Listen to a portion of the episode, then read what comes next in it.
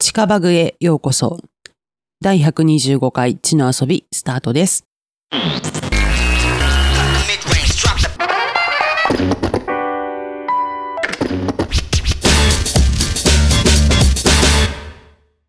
はい、ということで、えーもう日常モードかなというところで第125回スタートしたいと思うんですけども、今週も林田先生、数社長よろしくお願いいたします。よろしくお願いしますはい、今週は林田会ですね。なんか久しぶりになんかレギュラーな、こうね、会が回ってきた感じかな。話題も日常に戻っちてょっきたみたいちょな。っと遊びすぎましたかね。いや、いいんじゃない別に。ああれが遊んでるっていうことなのかなそうですんね。そういうことですね。ううんん。今日何ですかテーマ。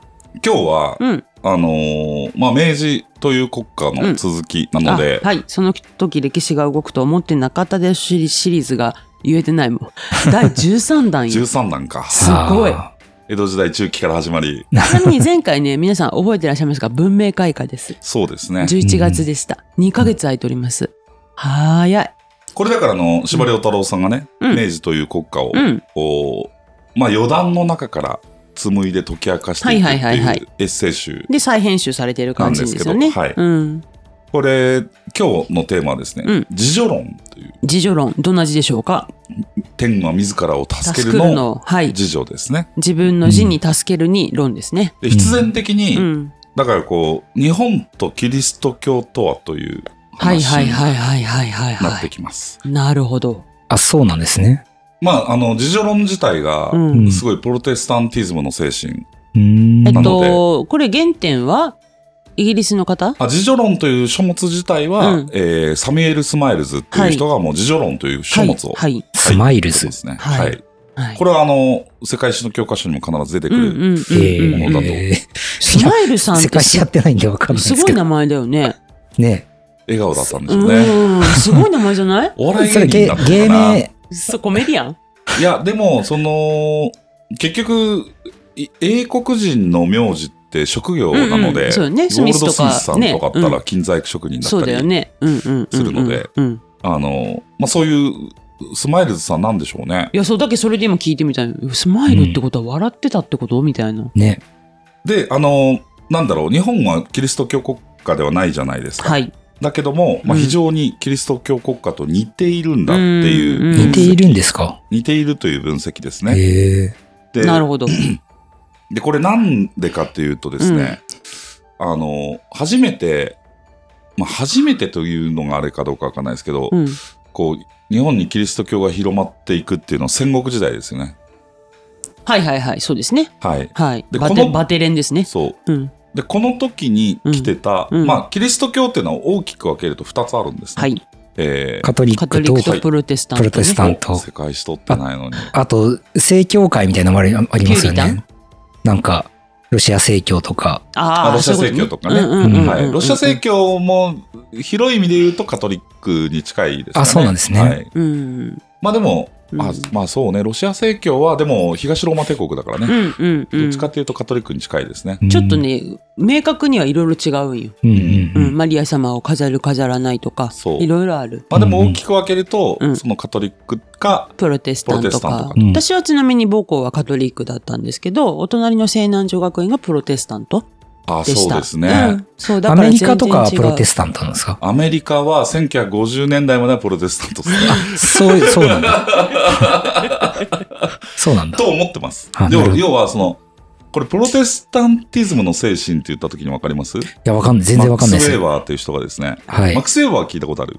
なんか、波動的な、世界史やってないとちょっとあれこかれ、な。あの、プロテスタンティズムの倫理と資本主義の精神というですね、めちゃくちゃ名著があるんです。ええで、これタイトルが長いので、う。うんん、僕たちはプロリンと呼んでました。プロリン。プロテスタンティズムの倫理と資本主義の 精神そこ、略略してプしロリかンすごい略し方さかそこ略すんですね。で、そう、いちいちね、あの、うんあのさ、プロテスタンティズムの倫理と資本主義の精神にこうまあ言わないよねあプロ言わリないン、プロリン読んでないのみたいな。なるほど。あー。なんか、そういうい今そうい時、結構今時ですね、略し方が。だからつまり、この、日本が封建国家を出して資本主義化していくときにね、うん。まあ、それは日本のみなならず、そのマックス・ウェーバーがいたドイツでも、もちろん、自助論を書いたスマイルズのイギリスにおいても、プロプロテスタンティズムプロテスタントのうん考え方っていうのが、うん。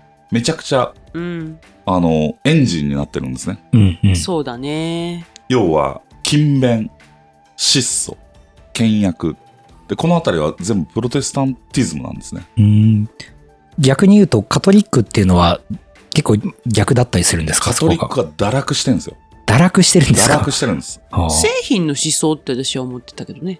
まあ、製品でもあるよね。うんだけど、どちらかというと、製品で勤勉であるっていうのはプロテスタンティズムなんですね。うんあ、なんか、私が中にいた時の、あの、シスターとかとの関わりでいくと、質素倹約っていう感じで、プえ、ロどテっちっスつったっけカトリック。ああ。で、なんか、プロテスタントは、働けと、はいはい。稼げという、なんかそういう感じの印象だったですね。だから日本でも、うんまあう、んこう大き大きく分かれていくと、カトリックの大学とかでいうと、上智大学、うんうんうん、うん。精神女子大学、うん。いろいろありますよね。うん。うんで、まあ、立教大学もそうですよね。うん。で、プロテスタントの大学は、青山学院大学、明治学院大学、はい関西学院大学、うん。まあ、学院がついてる、そうね。あところがそうなんだ。多いですね。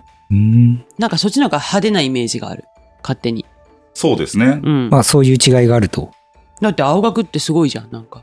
おね、あの、箱根もすごかったけどね。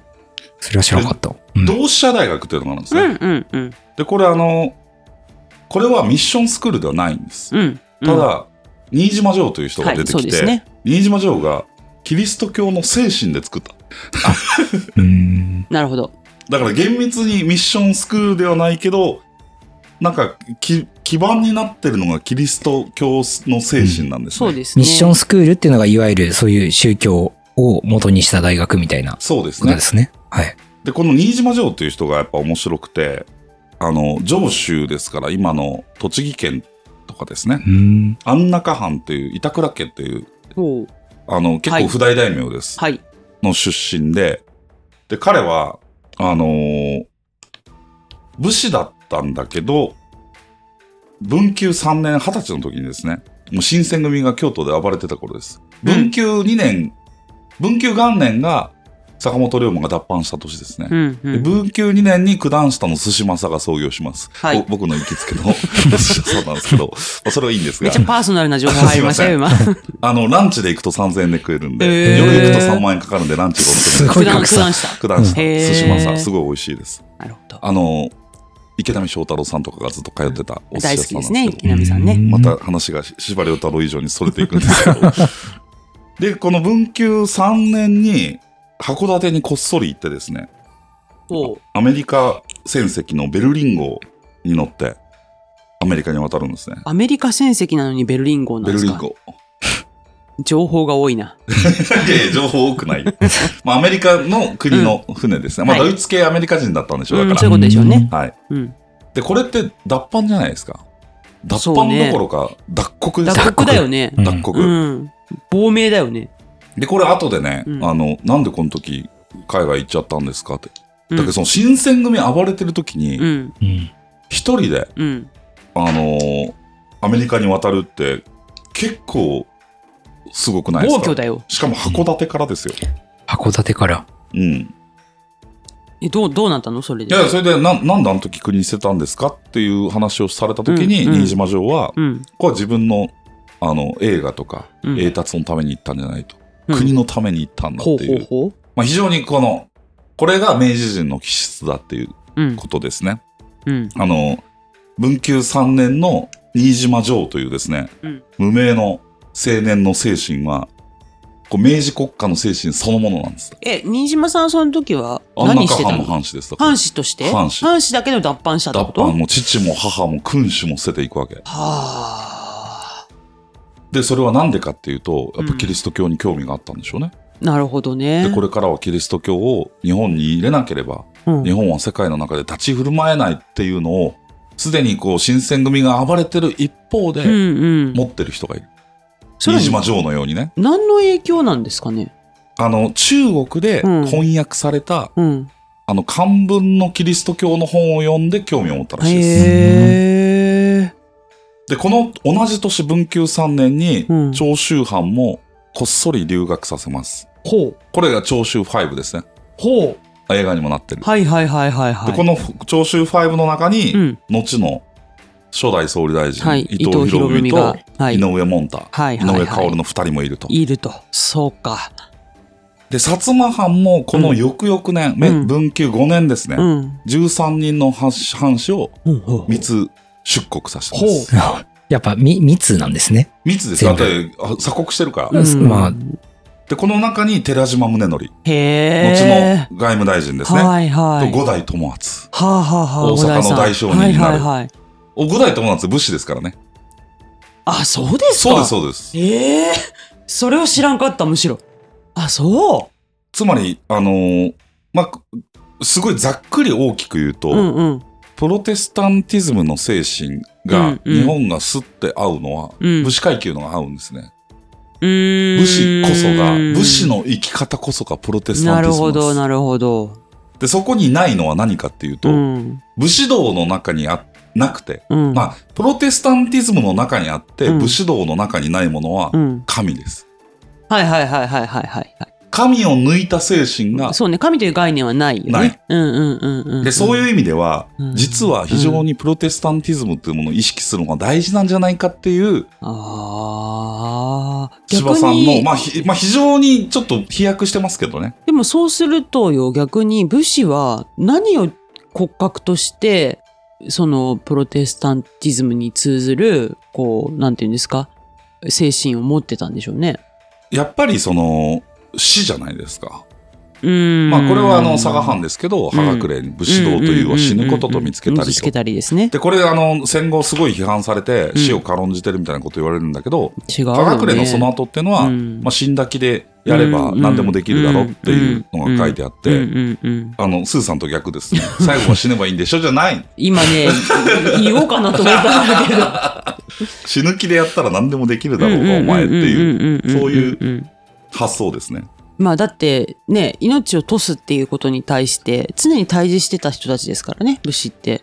で、この新島城がアメリカに渡って、うん。日本で革命が起きるわけですね。まあ、うん明治維新がうん。起きるわけですね。うんうんで、この時に新島城は、うんあの、大演説会を開く。ほう。俺は日本にキリスト教の大学を作るんだと。ほうほこの日本で大学を作るお金が集まるまでは俺は日本に帰らう。ないというへー大演説を。する。で、この時に、うん。すっと一人立って、これね、えーペーターパ、えーペーター・パーカーというお医者さんがいるんですけペーターパーどカー、さんはい。即座に一1000ドルの寄付をしたと。ほう。当時の1000ドルってすごいですよ。ほうほうほうほ今のレートで言うと、うん。今で言ったう。ら、 100, 万円ん ?100 万円100万円とかでしょそんなもんじゃないよね。価値で言ったら。う。だってね、あの、1970万で360円だったしね。うんうんうんうんうん。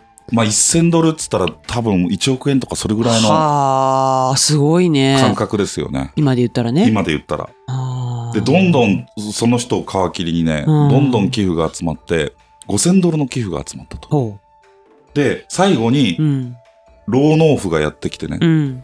農民ですねう、ん。 2ドルくれたと。ほこれは帰りの電車賃ですと。なるほだけど。ど僕は歩いて帰りますと言って2ドルくれたと。へえ。のがに新島あ城がが逸話で書いてるんですけど、うんうんうんで、この5002ドルを持って、うん新島城は日本に帰ってきて大学を作るんですね。その人たちはよ、なんでお金出してくれたんだろう。プロテスタンティズムなんです、これが。革革命の起きた国でう、ん。キリストの学校を作ると。うん。で俺はこれなるはお金集まるまで帰らないって言ったら、うん。そんなのね、じうん自分のその、い1000ドル持ってるパーカーさんはいいですよ、うんお医者さんうは。ん違ううんんうん。ですよ。2ドルしかない、うん。老農夫電車も、賃をね。これがうん寄付精神ですよ。はいはいはいはいはい。つまり、うん。国が作ればいいじゃんと思ってないです。そうだね。そういうことだね。そう。う。うん。だからアメリカのこの時代っていうのは、うんまあ明確に言うアメリカは1950年代まではプロテスタンティズムがあったんです、うんうんうんうんだからケネディが出てきて、うん。あの、国が自分たちに何をするかではなく、うん自分たちが国に何をするのか考えようっていうのは、うん。まあ、一種見方によると、うん。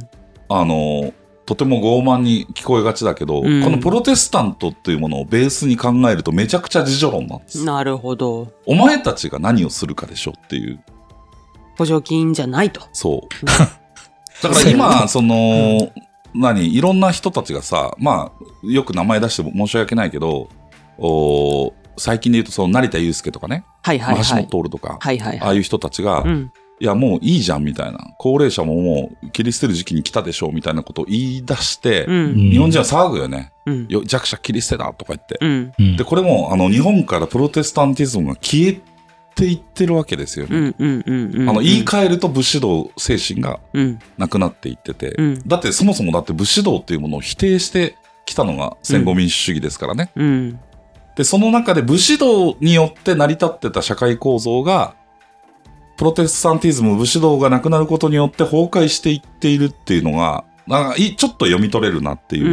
ん。なるほど。はあはあはで、考えてみると、その、うんさっきの戦国時代の話も戻りますけど、あ。うん。これね、イエズス会っていうのが来てるわけね。はいはいはい。あの、かの有名なええええええフフランシスコ・ザザビエルビエもルさんですね。そうですね。はい。で、この時ヨーロッパはどうだったかっていうと、イエズス会はカトリックです。うん、が、うん。ヨーロッパではもうカトリックが腐敗に腐敗を重ねてるわけですね。ねもう腐りきってる。。うん。、で、できたばっかりなんです、イエズス会ってこの時。うんなるほど。で、ヨーロッパはもう腐ってるから、世界中で布教しようという、うん。めちゃくちゃ立派なお坊さんというかですね、修道士たちがやってくるわけです。うんうんうんだからこの人たちはカトリックなんだけど、うんめちゃくちゃ勤勉だし、うんめちゃくちゃ自分に厳しくて。うんうんうんうんあの、だからこう、日本人たちは感化されていくわけですよね。まあしっくりくるよね。しっくりくるんですね。うんうんうんこれ多分ね、あの、ヨーロッパの腐れ坊主が来たら、うん。何がお前らってなってたと思うそうだ ね。カビな感じの ね。そうそうう。んだけどやっぱザビエルが来てさ、うんでザビエルってどうやって来たかって言ったらさ、うんあこの話したかな、ザビエルの話。いや、ししててなないい、してないと思いましす。てないうんザビエルって日本人が、うんその人を食ってると。ほう。あの、人肉をね、ほう、うん食べてると。そんなまた武田大順みた黄いな。金の国になると同時にね。あでひょっとしたら、飢餓の時にそういうことがあったのかもしれない。ーまあゼロではないでしまあ、ょう。子供を交換して食うとかっていうのんんは、あうんの、競歩自とか分の子店舗供はの食べれんけん大ね。飢饉の時によくあった話なので、うんうんだからそそんな野蛮な国はね、キリスト教を広めて神の愛を教えねばならないっうんてなるほ言っど。てくるわけね。うんうんうん。だけどザビエルは最後食われたんですよ。あれだよね中国にこうあね、の、インドに、うん、行こうと最し後てっにてい、う。あ、中国行った後うん、インド、インドに行って、本国に帰ろうとしてインドで亡くなるんだけど、うんあの、成人の亡骸をね、うん食べるとう、ん。成人になれるという伝承があって、ええみんなに食べられちゃった。 嘘。みんなに食べられ、みんなに食べられちゃ えマジで亡くった。なった後ね。で、ザビエルのその後知らないでしょ、みんな。知らないですね。食べられたの？しかも、イエズス会ほ本体が、あ右腕だけを送ってくださいっつってあ、あイエズス会に右腕の骨だけ送ってあ、あイエズス会みんなでザビエルの右腕を送ったらしいです。あ。 は？成人になりたいから？そうそう。まあ、あの、やっぱ成人の魂をね。ええちょっすごいね。とそう想像がつかない今だと。あそう。えじゃあもう骨も残ってないの？ほあの、一部残ってる今。まだあるよ。展示されてるインドで。へえ。インドで展示されてるんですインドかで展示されてる。えええ。だから東インド会社までは帰ってきたのね。あそう。そうそうそうそう。なんか火縄銃ぐらいのレベルやもんね。ちなみに俺この間聞いてビビったんですけど、これ言っていいのかな、あの、僕の剣道の師匠で、うんうん本当剣聖みたいな、はいはいはい。谷口康則先生っていうはいはいむしろ息子さん知り合いですけど。あの、お孫さんがね、お今お孫さん TMC に。でか、お孫さんとこないのんと聞いたんだけうんうど、んうんおじいちゃんがね、うん亡くなった時うに、ん。焼き場にまでおおお弟子さんが来ると。普通焼き場って家族しか来ないんだよ。ーうんで、最後ね、うん。お骨が出てきた時にねうんみんなでそれを食べたって。えおお。強い、そう、魂を宿らすためにね。あ、そう。だからなんかそういう文化があるあるんかもんねでしょうね。へえ。それ結構最マジお前お前そのおじいちゃんの骨食べられてるの見てどう思ったのつって、ううんわ、食べてるって思いました。つって。まあなんか、あの、昭和のね、小説とかドラマでたまにこう、その、例えば亡くなったご主人のお骨をみたいなのあるけど、あ、そうですか。いや、なかなか、あのーあーまあちょっと、谷口先生の話は打足でしたうんが、うんうんうまあ、ん。ザビエルもそういうね、厳しい場所に来て、でも、へーすごい日本人に受け入れられてうんる。うんうん。つまり、何が言いたいかというとですね、キリシタンというと、ずっとカトリックのことだった。そうそうそうだね。うん。で、この、要はね、キリシタン迫害の歴史っていうのは、カトリック迫害の歴史そうね。なんです。うん。ところがその明治国家ができて、うんまあ、明治元年に新国家樹立されてるんですが、うんこの後6年間うん。明治6年うまんうんでうん。キリシタン禁制です、うん。うんうんうん。ずっとね明治6年に近距離が解けるのがね。近距離が解かれるんでうんうんうん。そうだね。だけどこの前からやっぱりね、うんあの我らが長崎でははい。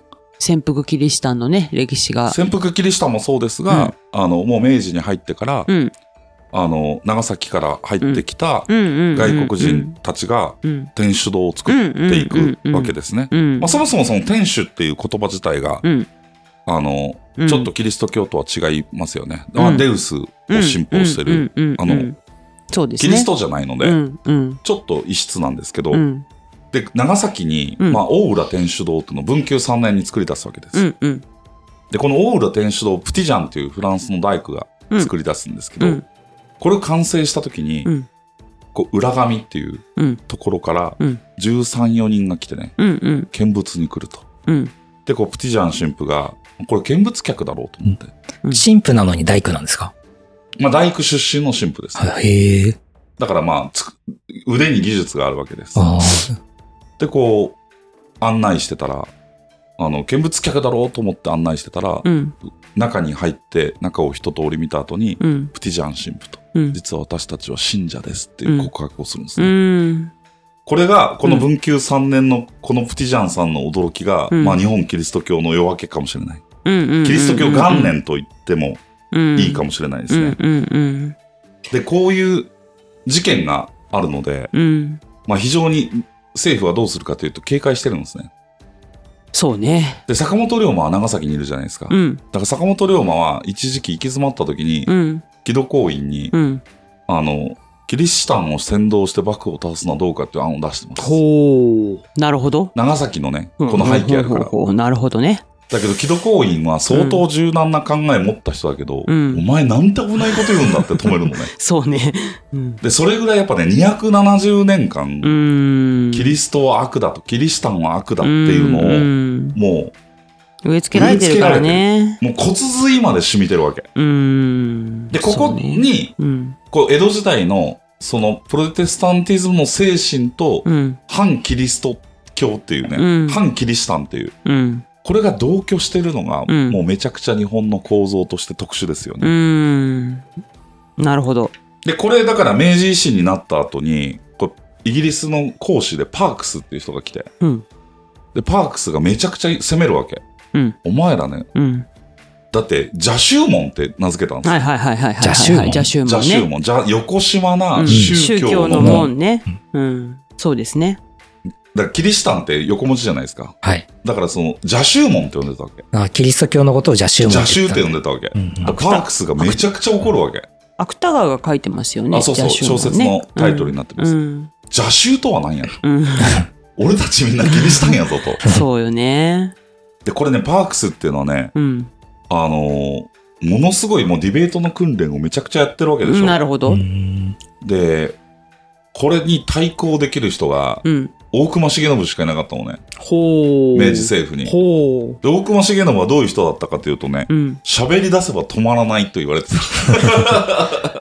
そうですかた。そう。で、当時やっぱ武士の世界では、雄弁はダメだと。うんそうね言寡われて黙たんだけどな感じよねうんこう、まあ、大隈重信であれば、うんパークスに対して喋るだろうと。ああで、めちゃくちゃお偉方ね、うんもう当時、その明治政府の、あの、何、総理大臣みたいな人たちがずらっと並んだ中、うん32、3歳の大隈信吾がいた、う一番末席にポツンと座って、大隈だけがパークスとう喋わって、ー喋る でパークスがなんでお前みたいな下っ端と喋らないかんだよちょっと目に浮かぶね そう。そしたら上司が、いや、うんこの人に全権を一任してますと。日本人らしいなそこそがうう。で、6時間ぶっ続けて議論したらしいです。ーんでもその大熊をもってしてですよ、うんもう最終的には、うんあのお日本国の法によって、うん日本国が裁いてることをうんイギリスにとやかく言うなっていうこの一点で押し通すっていう、へえじゃあ勝ったのパークスさんにパークさんに勝ってるけど、うんあの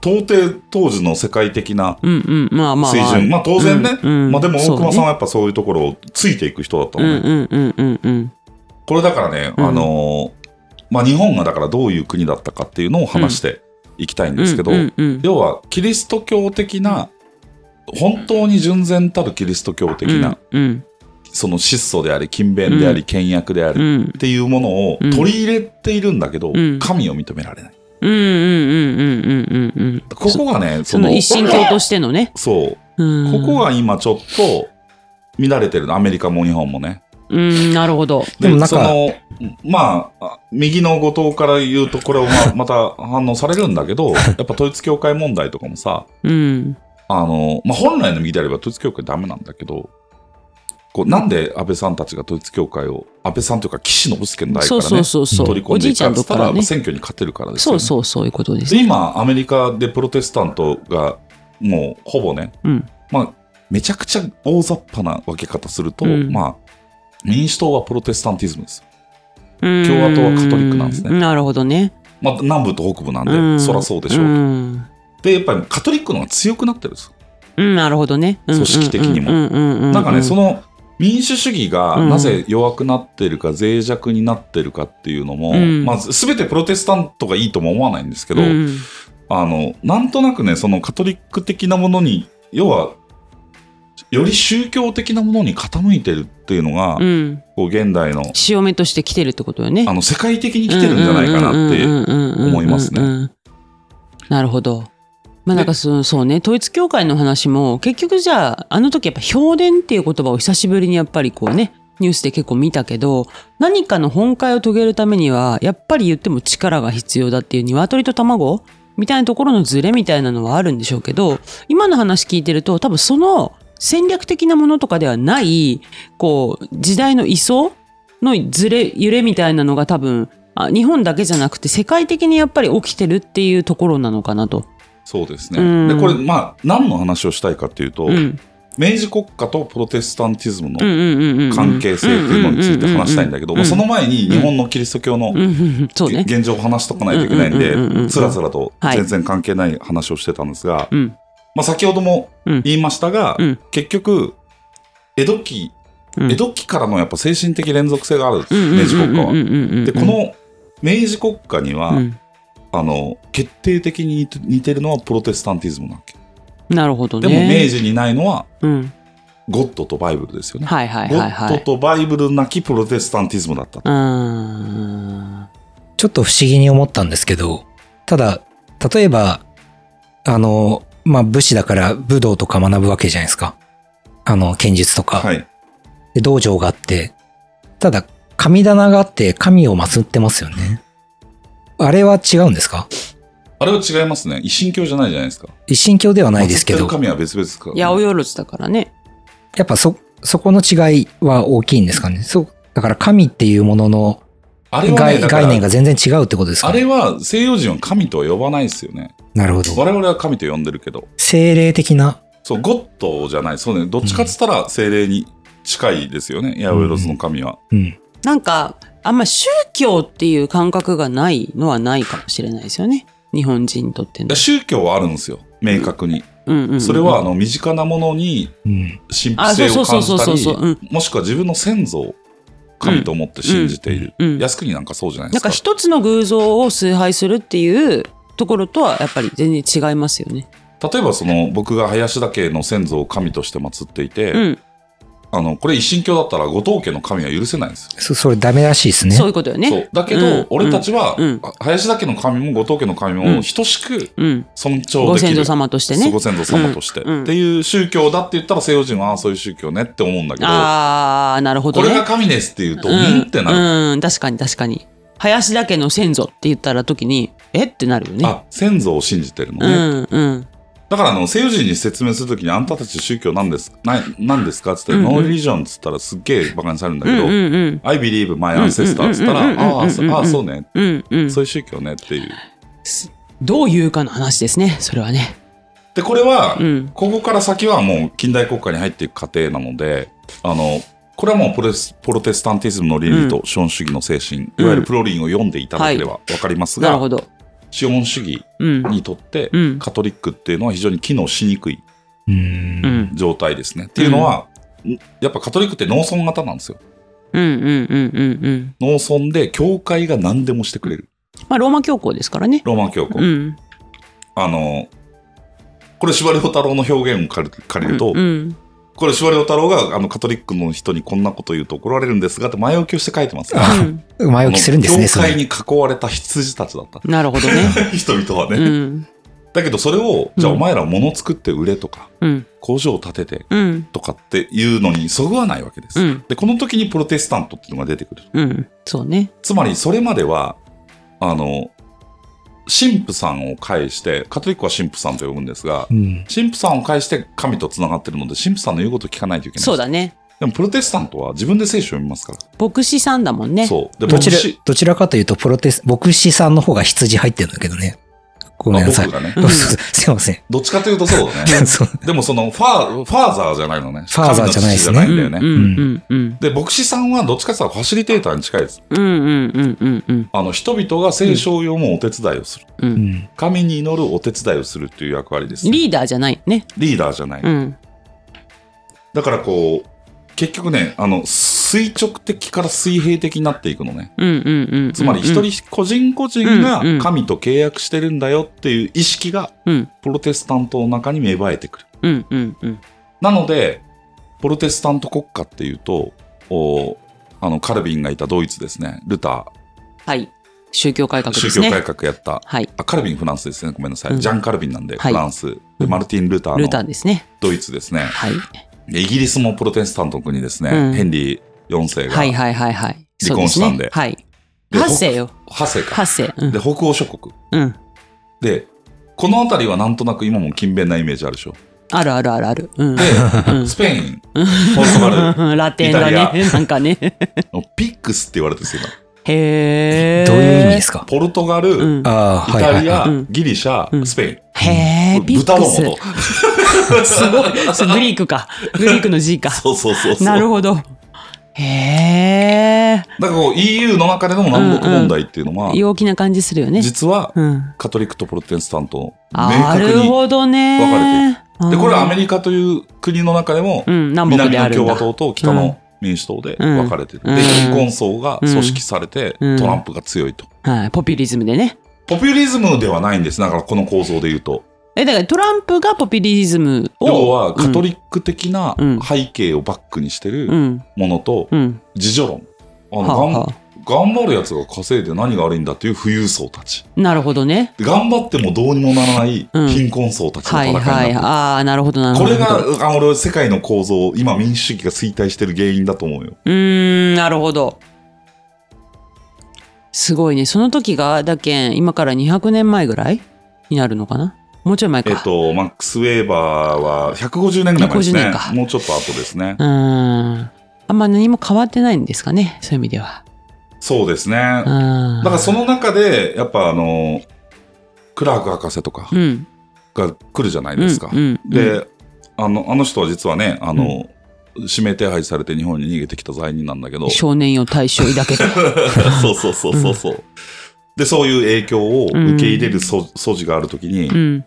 あの、クラーク博士のうん。キリスト教を信じるますかみたいな、イエスを信じるまますかみたいなのは、全然みんな、うん。あの、よくわかんないんだうけど、ん。ただ札幌農学校で農業を教わるっつったら、うん。すごいマッチするわけ。そうだでおね。前らもうキリスト者じゃんみたいな。確かクに。ラークは思うんうんうんうんう。うだけど、その、そこに通ってる武士階級たちは全然キリスト者ではない。ん。ないよね。あの、農業の技術を。そうだよねだか。ら壮絶なプラグマティズムです。だかはい。本当今言おうかと思いました。ううんん。らやっぱこう、あー日本、明治の日本っていうのは、あプロテスタンティズムから派生してるアメリカのプラグマティズムを、うんうん、そのまま入れたプはいはラいグマはテいィズムが、はいはいはいそういうことですねなんかね、それが昭和、うんもしくは今令和になってますはいはが、いめちゃくちゃ精神論強くなってませんと。はいはいはいはいで、確かこにこで、やっと出てくる。はいあの、幕末から明治にかけてね、はいあの、幕末から明治初年のベストセラーがうん、福沢諭吉の西洋事情。うんうんうんいうのであるとすると、うんもうこれに匹敵する大ベストセラーがあるんです。うんこれあんまり知られてないんですけど、うん西国立志編っていう、あー名前だけは聞いたことがある西のうん国の,、あの志を立てる編ですね。うんうんうんこれ中村慶宇っていう、まあはい中村正直っていう人が書いてるんですが、はい慶宇といううんあの著者名ですうね。んこれ、西国立支援は訳なんです。なるほど。翻訳なんです。うん。何の翻訳かっていうと、うん元があサるミュエル・スマイルズの自助論なんですあね、。え嘘え、そうなのそうの。なんです。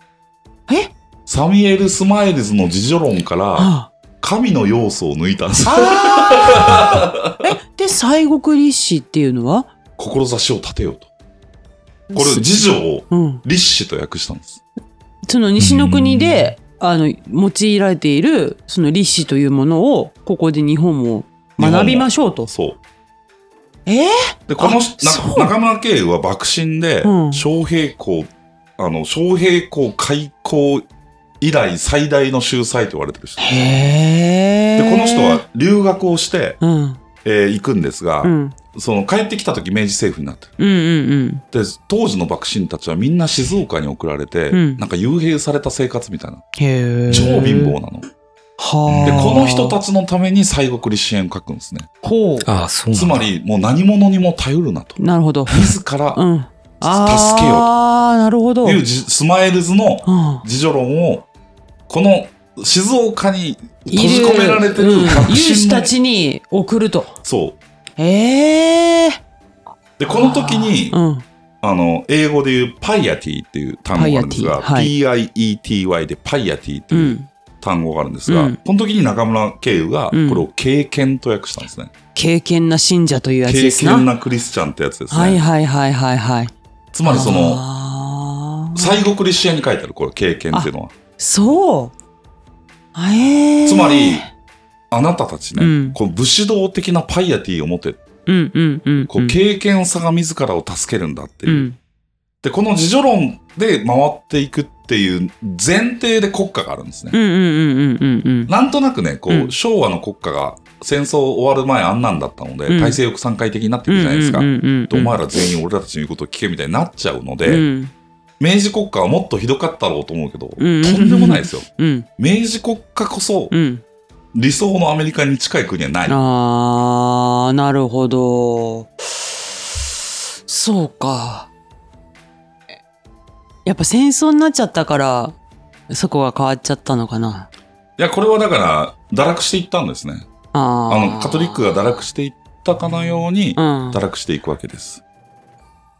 なるほど。で、僕、自助論、ちょっと長くなってても恐縮ですけど、自助論の話するときに、うんやっぱすごい、これあの、スタッフとかにもよく言うんだけど、うんまあ、ファウストっていうはい、ゲーテのはい、小説があるんですよ。はい。で、このファウストっていうのは大学者なんですね。おじいちゃうん。ん。